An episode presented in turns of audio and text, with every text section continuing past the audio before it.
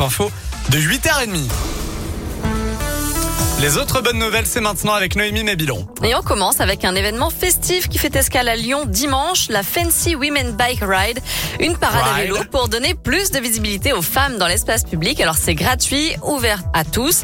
Il n'y a pas besoin de s'inscrire. Les participantes sont invitées à porter des tenues colorées et à décorer leur vélo pour l'occasion. Rendez-vous donc ce dimanche à 16h, place des terreaux. L'arrivée se fera au parc de la Tête d'Or à l'issue d'un parcours de 5 km dans les rues lyonnaises. C'est une attraction touristique de la région qui plaît autant aux jeunes qu'aux moins jeunes. Le petit train de la Mure en Isère a accueilli hier son 100 millième voyageur. La célèbre locomotive rouge a plus de 130 ans.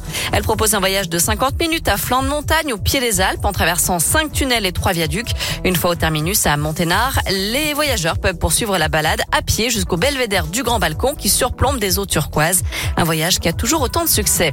Et enfin, Cocorico, un époisse fabriqué par la fromagerie Berthaud en Côte d'Or a été élu meilleur fromage du monde.